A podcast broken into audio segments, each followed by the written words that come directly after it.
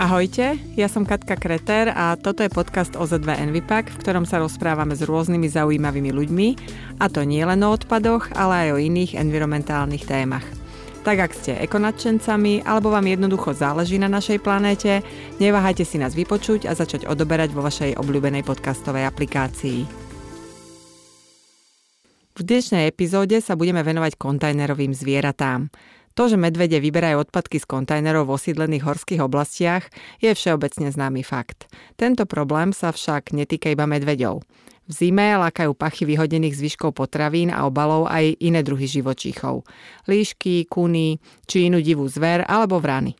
Zvieratá tak roznášajú odpad z kontajnerov po okolí, pričom častokrát dochádza aj k stretu človeka so zvieraťom. Problematike kontajnerových zvierat sa venuje aj zásahový tým pre medveďa hnedého. No a ja som si dnes do štúdia pozvala vedúceho severného týmu, pána Michala Haringa. Dobrý deň, Michal. Dobrý deň všetkým poslucháčom. Tak poďme uh, hneď od začiatku. Kontajnerové medvede sú naozaj dnes veľká téma a vy sa naozaj špecializujete primárne na tie medvede. Viete nám povedať, v čom je vlastne problém a prečo sa tieto šelmy približujú k ľudským obydliam? Tá odpoveď je pomerne jednoduchá. Kontajnerové medvede vznikajú preto, pretože majú prístup k voľnému odpadu. Voľne prístupný teda je ten odpad, hlavne zmesový komunálny a trošku nám teraz robia starosti aj ten nový bioodpad, teda ten kuchynský. No a tým, že sa tie medvede k nemu dostanú, je to pre nich ľahko dostupná vysokokalorická potrava a oni tým, že medvede sú oportunisti a využijú každú príležitosť preto, aby sa najedli, tak práve navštívia tieto kontajnery. Ťažko pohrdnúť švedskými stolmi pre nich. Áno, presne tak. A, a môžeme si potom samozrejme neskôr aj rozobrať, že prečo je to veľký problém. Mm-hmm. Ale pokiaľ sa dobre pamätám z mojich hodín prírodovedy alebo prírodopisu, tak medvede sú živočichy, ktoré sa ukladajú na jeseň na zimný spánok a v tomto čase už teda pravdepodobne si robia teraz, na jeseň si robia tie zásoby na zimu. Sú teraz tie medvede aktívnejšie alebo nebezpečnejšie? Navštevujú vlastne v tomto ročnom období častejšie tie ľudské sídla? Uh, áno, je to presne tak, ako hovoríte. Uh, nebezpečnejšie by som nepovedal, pretože tie kontajnerové medvede sú nebezpečné celkovo. Nebezpečnejšie teda nie, ale tie návštevy sú častejšie z toho dôvodu, že to sa nazýva hyperfágia a to je práve to obdobie, kedy tie medvede potrebujú nabrať čo najviac hmotnosti, aby, aby tú zimu prežili, hlavne teda tú hibernáciu a zimný spánok, ktorá prebieha zhruba od toho novembra podľa teploty až niekedy do marca. Takže potrebujú pribrať potrebujú poriadne pribrať, áno. Hej. A tie divé medvede to teda robia z brusnic, čučoriedok, malín a tej potravy v lese, no a t- tieto kontajnerové medvede dokážu nabrať oveľa rýchlejšie, pretože je to, ako som spomínal, vysokokalorická strava. Uh-huh. A máte skúsenosti, že vlastne tieto kontajnery na odpadky chodia vyberať alebo navštevovať práve kvôli hľadaniu potravy aj iné druhy zvierat, alebo je to vyslovene domena tých medveďov? V prvom rade musím povedať, že sú to medvede, pretože oni sa do tých kontajnerov vedia dostať najľahšie, ale zároveň s nimi máme skúsenosti, že už popri tých kontajneroch čakajú aj iné zvieratá, napríklad líšky, kuny, mačky a v niektorých prípadoch aj psy. Dokonca sme si mysleli najprv, keď sme začali robiť tieto nočné hliadky, o tom, že ak sa niekde nachádza líška alebo mačka, že sa tam medveď nenachádza, Zistili sme, že tie zvieratá sa navzájom ani veľmi neboja, tieto odpadkové, takže oni majú veľmi dobre nastavenú spoluprácu, medveď kôž rozbije a nažerie sa tam, vtedy tam tie zvieratka ostatné nejdú, ale okamžite ako medveď odíde, tak tam nabíjajú všetky ostatné zvieratá, ktoré sa nachádzajú v intravilanoch obci. Takže oni už nemajú vlastne tú prekážku, ktorou bol ten samotný kontajner, lebo predsa len liška je malá, slabá, tá by sa do toho koša nedostala, ale medvedie spraví tú službu, pre nás ľudí medvediu službu a dokáže sa na tom priživiť vlastne aj iná zver ako tieto medvede. Áno, je to, je to presne tak. Líšky napríklad dokážu vyberať tie malé tzv. chodníkové koše, ktoré sú v Tatrách napríklad. Do tých sa líška dostane, dostane sa tam aj mačka alebo napríklad nejaký pes ale tie veľké koše, tie 1100 litrové, také tie bežné, ktoré ľudia poznajú, tie tým ostatným zvieratám musí naozaj vyvrátiť najprv medveď. Uh-huh. A teda vraveli ste, že teraz na zimu si robí ten medveď zásoby, uh, ale z médií pravdepodobne každý z nás počul informácie o medveďoch v príľudských obydliach počas celého roka.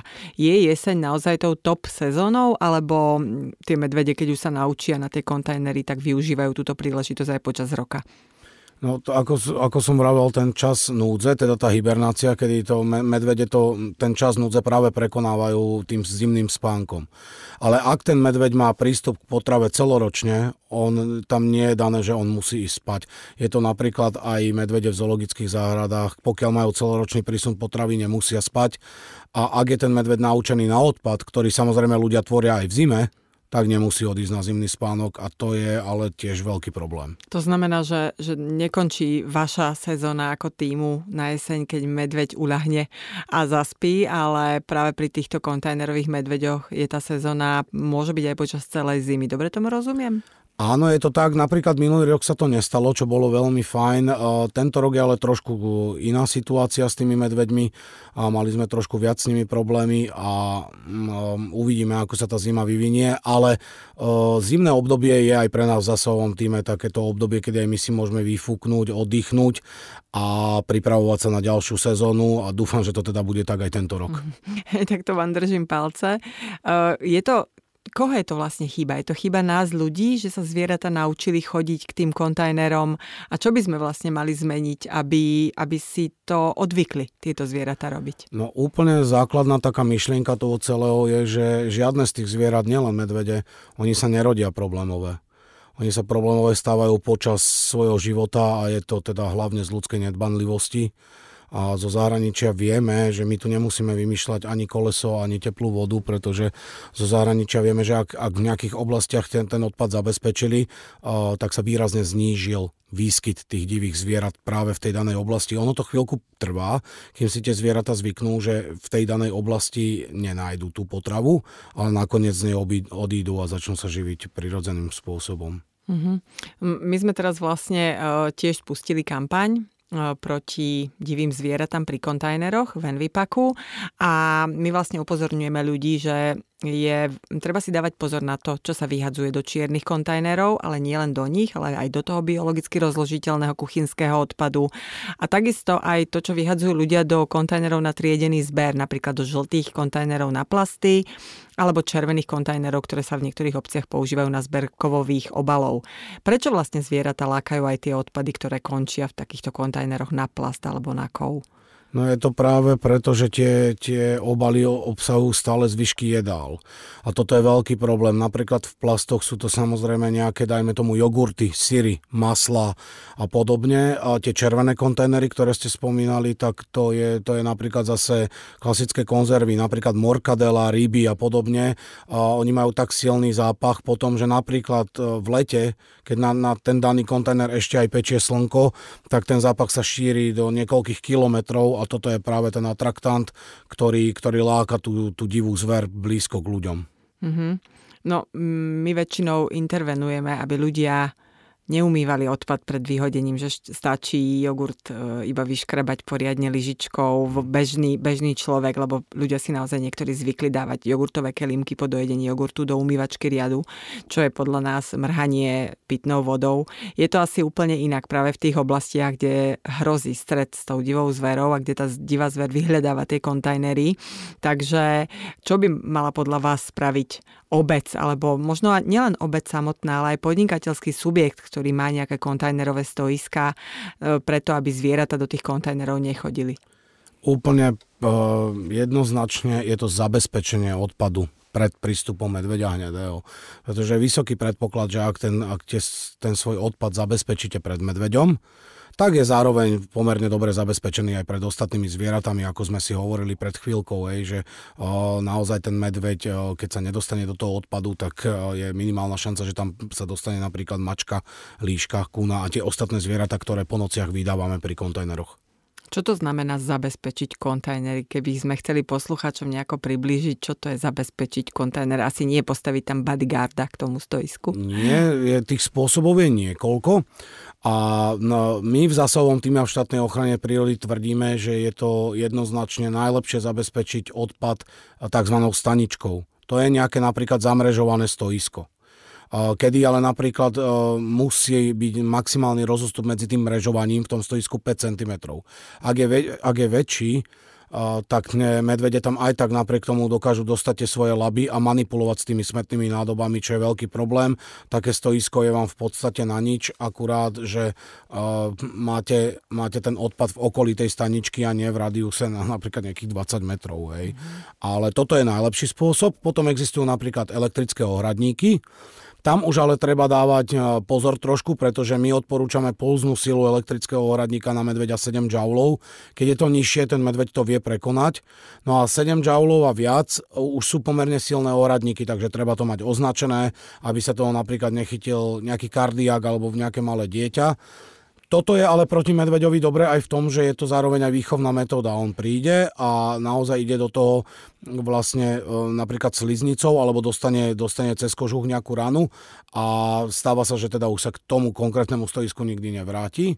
No a potom tretí spôsob sú certifikované nádoby, ktoré na Slovensku už sú a je ich aj rôzny výber a takéto, tieto smetné nádoby sú naozaj nedobytné, čo sa týka medveďa, takže aj do oblasti, kde medveď žije, je veľmi vhodné umiestňovať tieto, tieto typy nádob.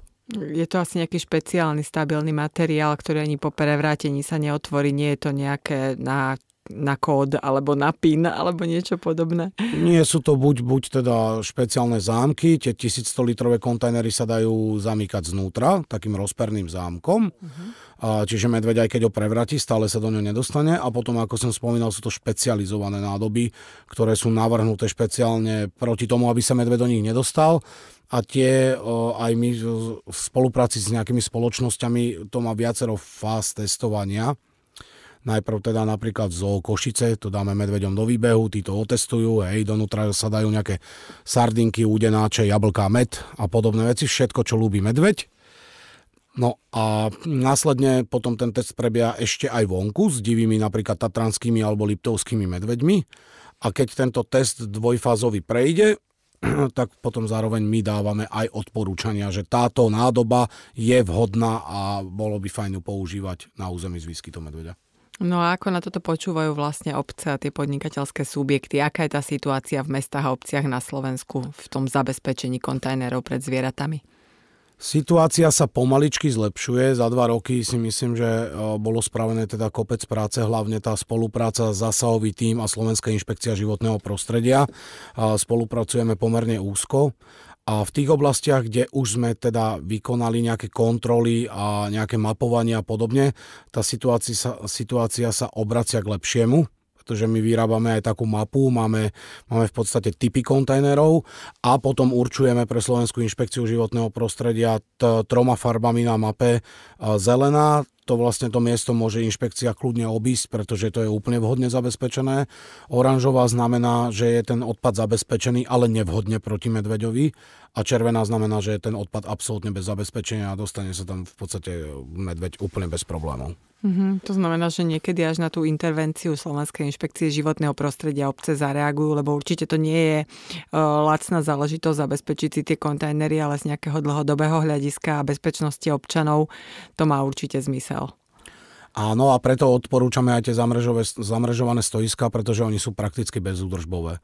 Urobiť, ak ich urobíte z dobrého materiálu, nejakej nehrdzavajúcej ocele alebo niečo, tak eh, v podstate na pár rokov máte, máte vystarané o problém s medveďmi a uh, momentálne sa snažím urobiť aj v Tatrach takú mini anketu, kedy naozaj sú prevádzky, kedy právnické osoby mali obrovské problémy s medveďmi, na svoje náklady si uh, vylepšili to stoisko, urobili, vystavali a v tej danej oblasti med- problémy s medveďmi absolútne zmizli. Mm, dokonca sa dajú tie stoiska spraviť aj vkusne, tak aby zapadli do prírody a nie je to naozaj nejaká, nejaká škareda zamrežovaná búda, ale vie to pekne splynúť s prostredím. Vlastná skúsenosť moja z Demenovskej doliny napríklad, kde si spravili stoiska, tak obložené drevom, že sú podľa mňa veľmi vkusné a aj na oku, oku vlastne lahodiaca.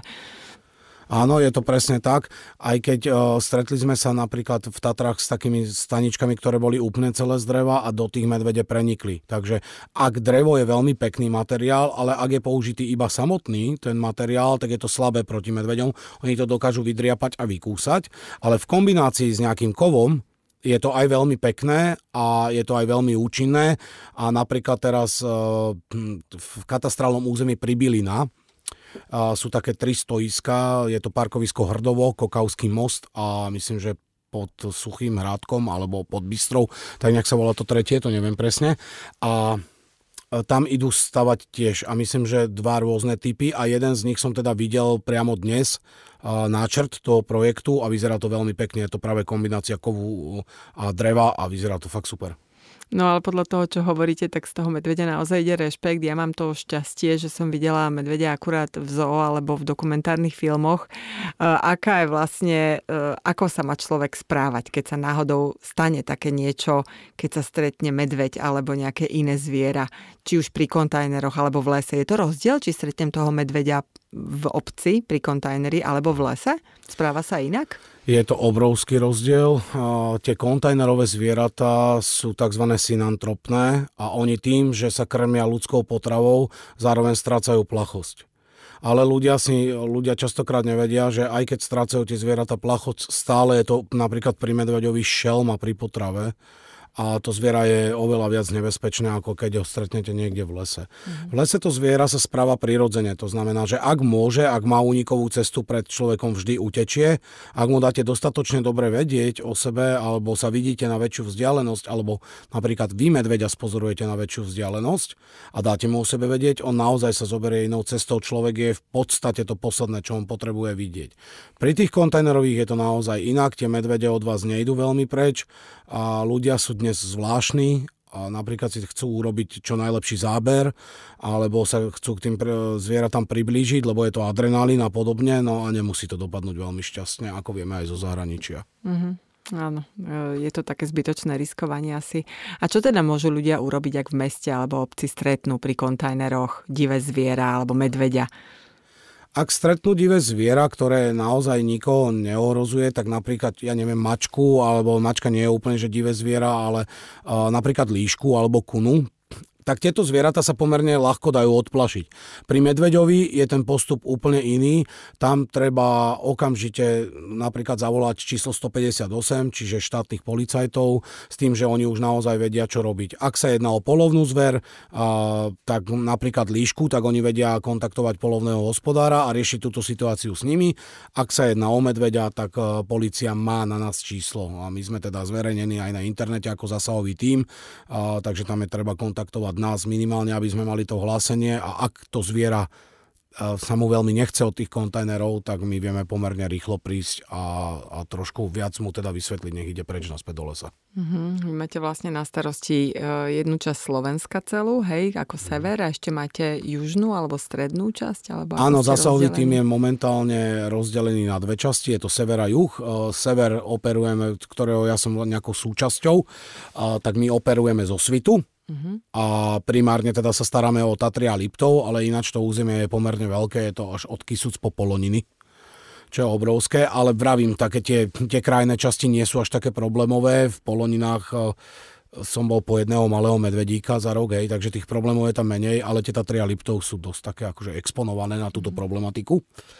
A potom z juhu je to, to koordinuje zase kolega Jaroslav Slašťan a oni sú z Banskej Bystrice a primárne operujú tam v tej časti Poľany a tam, kde majú najviac problémov s medveďmi. Takže takto nejako sme rozdelení. Uh-huh. A vy teda pôvodne z toho svitu alebo statier nie ste. Ja od vás teda vieme, že ste pôvodne z Bratislavy a že ste sa najprv venovali výskumu rakov. Podľa mňa od raka k medveďovi je celkom dlhá cesta. Ako ste sa k tomu vlastne dostali? A ja sa medveďmi zaoberám síce už po nejakých posledných 15 rokov určite, možno aj 20 ale tým, že som z tejto oblasti a poznal som tú oblasť častá papiernička Píla a tú rieku Gidra, takže ja už som študoval na, v Tatranskej Javorine, čiže to už je sever Slovenska, ale tú bakalárskú prácu som si vybral práve preto, že som vybral, poznal tú oblasť dobre a chcel som vedieť, v akom stave je tá populácia rakov. No a toto, ako som doštudoval, tak následne potom už na severe v Tatrách som eh, všetku tú svoju energiu vrhol do medveďov. Mm-hmm. A vidím, že teda ten energie máte naozaj dosť a e, najmä kvôli tomu, že vieme, že tých medveďov je na Slovensku dosť teraz. Hej? Ja, ja mhm. sama som, e, bývam kúsok pri Bratislave a v Malých Karpatoch dokonca vieme o tom, že boli stopy medvede, nie našťastie takéhoto kontajnerového, ale, ale máme medvede aj tam, kde sme ich kedysi e, dávnejšie, v dávnejšej minulosti nečakali. Koľko vlastne máme na Slovensku tých medveďov?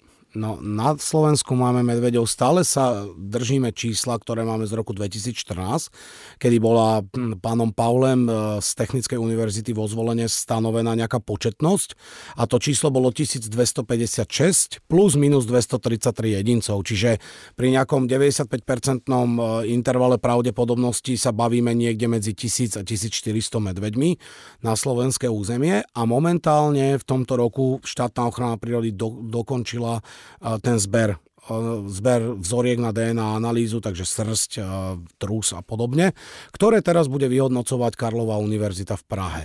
A na to nové číslo si počkáme a uvidíme, že či nám vlastne to číslo stúpa, či tá populácia je stabilná alebo klesá, uvidíme vlastne, čo sa bude diať a na základe toho sa možno potom bude otvárať nejaká ďalšia diskusia, čo s medveďom ďalej.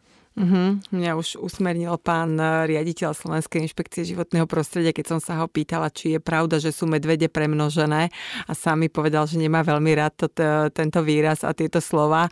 Aký je váš názor na to, čo sa vlastne hovorí v kuloároch, zaznieva z médií, že tých medveďov je veľa, že sú premnožené. Ako je to? No, premnožené je také veľmi zvláštne slovíčko, pretože k premnoženosti istého druhu príde, ak, ak, mu, ak mu dojdu eh, potravinové zdroje. To sa na Slovensku s medveďmi nestalo a to je vlastne pr- problém toho odpadu.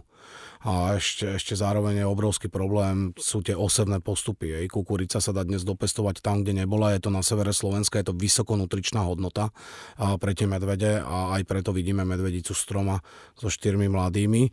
No ale aby som sa vrátil k tej podstate, tak k tomu premnoženiu. Medveďov na danom území je vždy toľko, koľko sa uživí. To je o tej potrave. Mm. Čiže oni sú tzv. v prírode takí K-stratégovia a oni sa nedokážu premnožiť napríklad ako kobylky. Hej. Oni majú pomerne stabilnú populáciu, tak ako ľudia napríklad. Uh, takže nás, hlavne v štátnej ochrane prírody a zásahovom týme, ani nezaujíma tak veľmi, že koľko je medveďov na Slovensku, ale koľko je ich problémových a prečo sa stávajú problémové. Toto je pre nás najpodstatnejšie. A Dobre, tak sú asi nejaké oblasti aj na Slovensku, kde tých medveďov viac, niekde ich je menej. Ja pripomeniem dávny žart, ktorý som počula o tom, ako sa teda správať, ako zisťovať, že či v oblasti je alebo nie je medveď, že treba pozorovať trus a keď je človek v prírode, musí zdávať pozor a teda vydávať nejaký hluk, ideálne mať na sebe nejaký zvonček, ktorý vydáva teda zvonenie a teda, že či je prítomný medveď alebo nie je prítomný medveď, tak sa zistí podľa trusu, keď je to mladia mláďatko, tak sú tam zbytky tých čučoriedok a podobne, ale keď je to dospelý nebezpečný medveď, tak je trus plný zvončekov. Takže neviem, či toto je, toto je vec, podľa ktorej by sa človek mal vyslovene riadiť. Čo má človek robiť? Kde môže toho medveďa vyslovene že stretnúť a čo, čo robiť, ak, ak, aby som ho nestretla? Tých, tých faktorov je viacero. Minimalizovať riziko stretu alebo nejakého blízkeho kontaktu, konfliktu alebo nejakého incidentu s medveďom môžete viacerými spôsobmi. Jedným z tých je naozaj veľmi dôležité je ako tá viditeľnosť okolo vás.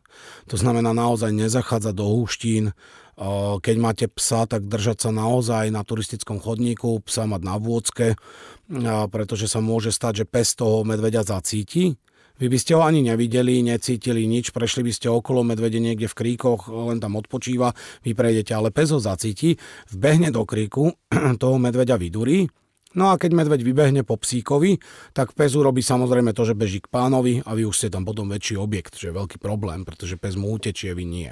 Mm-hmm. Hej. Ale dá sa tomu predchádzať. Zvončeky nie sú úplne, uh, úplne zlé, by som povedal. Samozrejme, uh, vydávate nejaký zvuk popri tom, že chodíte, máte to na ruksaku. Treba tam ale napríklad dávať pozor pri, uh, pri nejakej väčšej hučiacej rieke.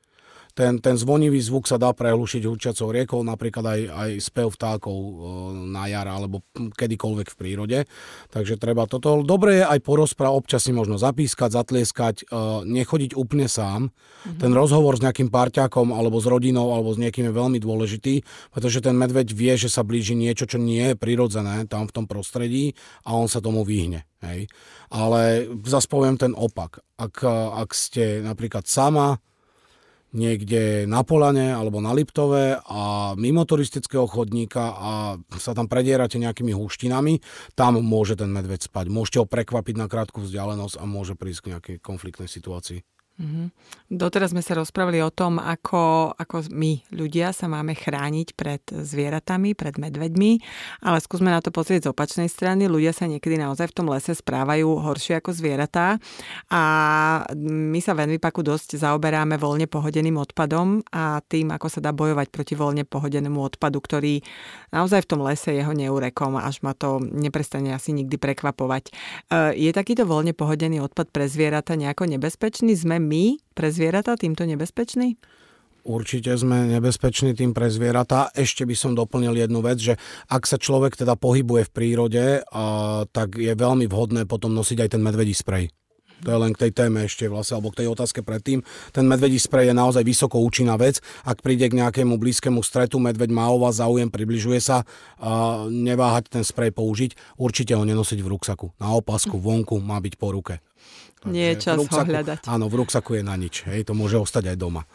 Takže hej. tak, no a ten odpad v prírode je samozrejme veľký problém, a pretože my sme robili aj nejaké zásahy voči tým medveďom odpadkovým a a vidíme to napríklad aj v truse tých, tých zvierat. Nie je to len medveď, ale napríklad aj tie líšky a, a podobne je tam, je tam veľké množstvo plastov. To znamená, že tým zvieratám môžeme zamotať čreva a oni potom v obrovských bolestiach môžu niekde umrieť a podobne. Samozrejme, nikto by nechcel jesť plasty, kdežto tie zvieratá, aj tie medvede, keď jediate kelimky, tak oni to chrúmu v podstate v celku aj s tým jogurtom.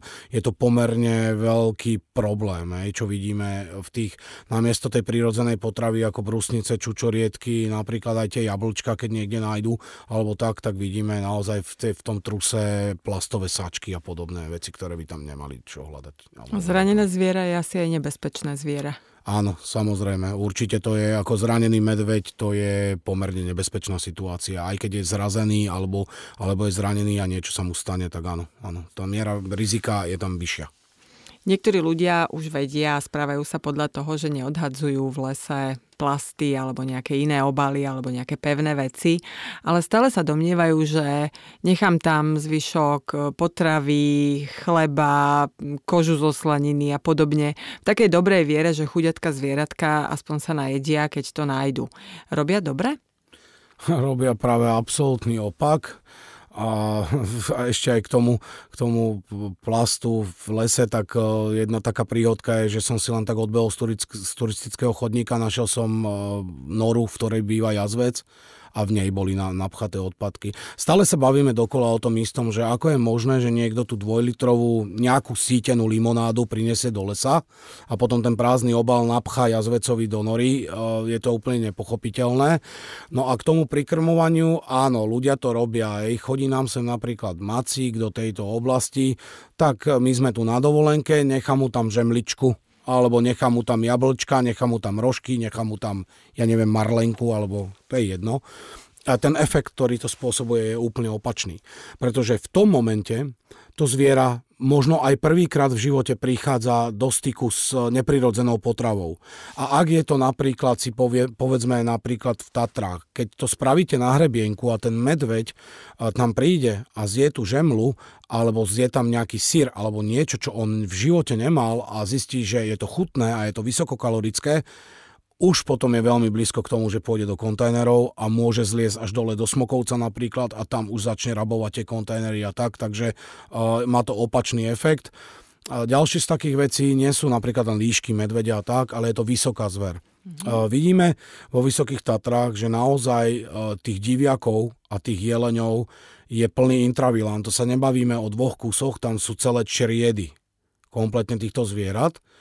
A máme tam starších obyvateľov, ktorí v bedničkách von nosia z kuchyne mrkvu, kaleráby, dávajú to rovno pod okná keď im rozprávame, že teda robia zle, pretože naozaj tie, tie zvieratá potom nechcú ani odísť do lesa, len tam čakajú na túto potravu, tak tie babičky často veľmi milé rozprávajú, že však to sú také tie ich jelienky a, a to oni ich ľúbia tie zvieratka a tak, ale vlastne v konečnom dôsledku im robia veľmi zle. Medvede sú v podstate samotárske zvieratá. Vieme o tom, že si také svoje teritorium potrebujú, potrebujú chrániť a podobne.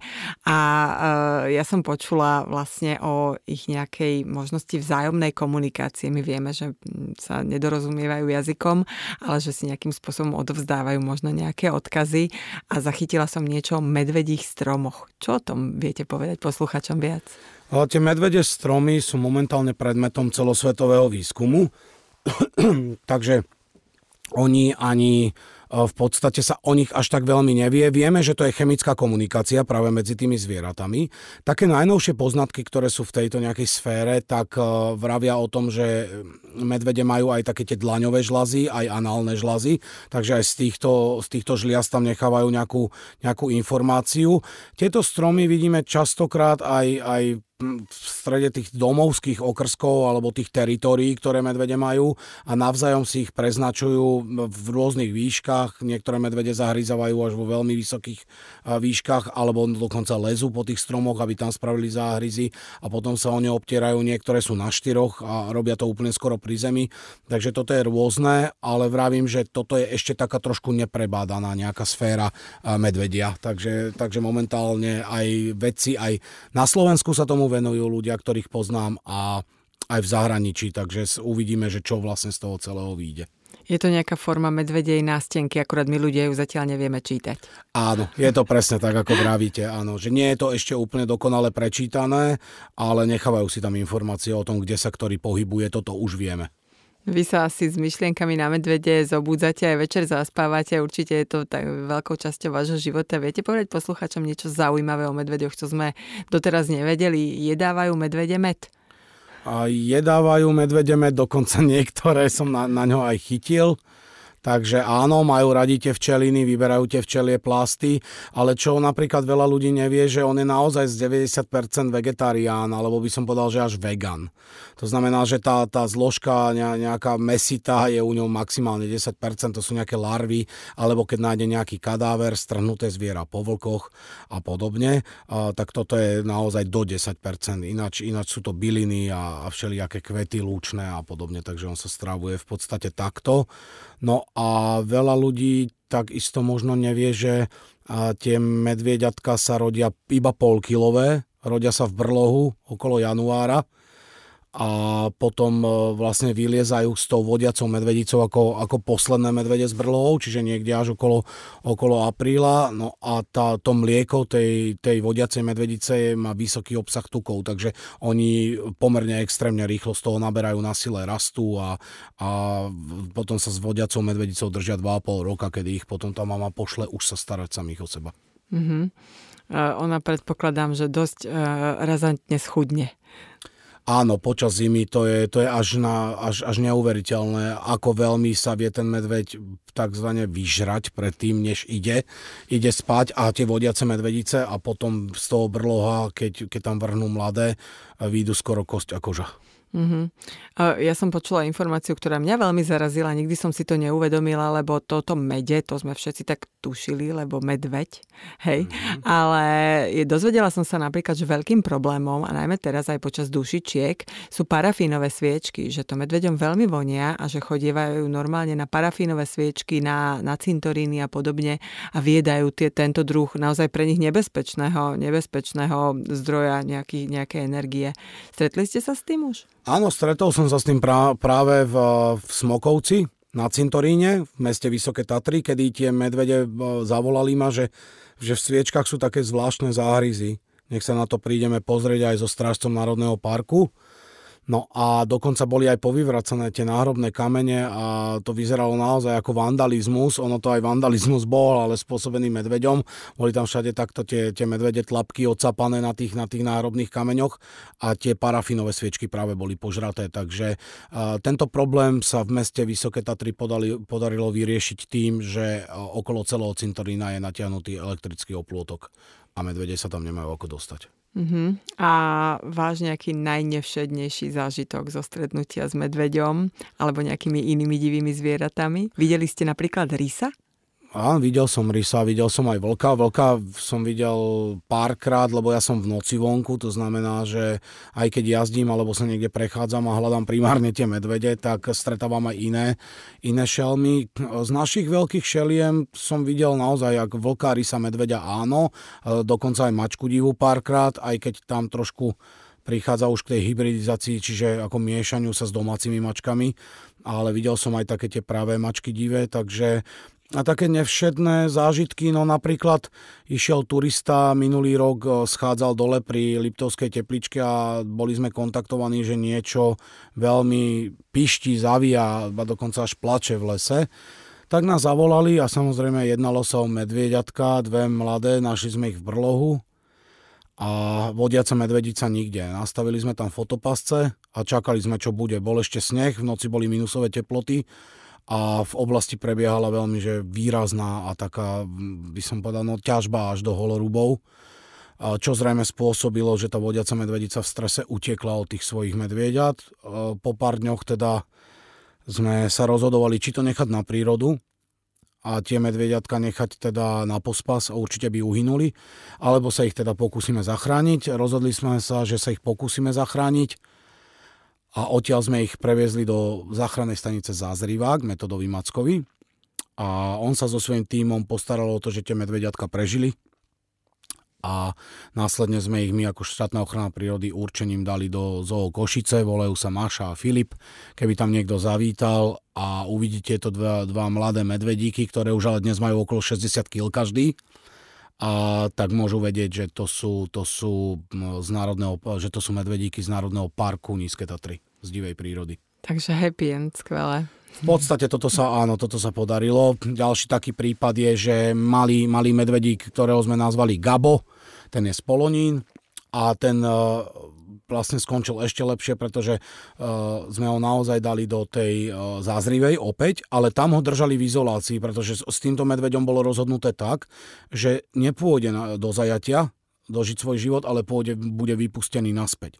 Takže dostali ho tam do perfektnej kondície a vrátili sme ho naspäť tam, kde patrí úplne na východ Slovenska.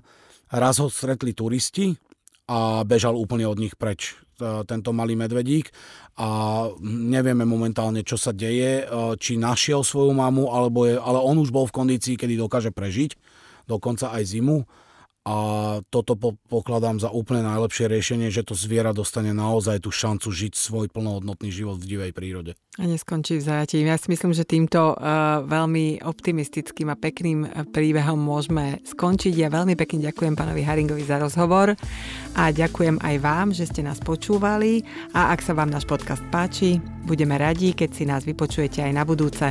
Prípadne nás začnete odoberať na Spotify či inej podcastovej platforme, aby vám neunikli všetky nové epizódy.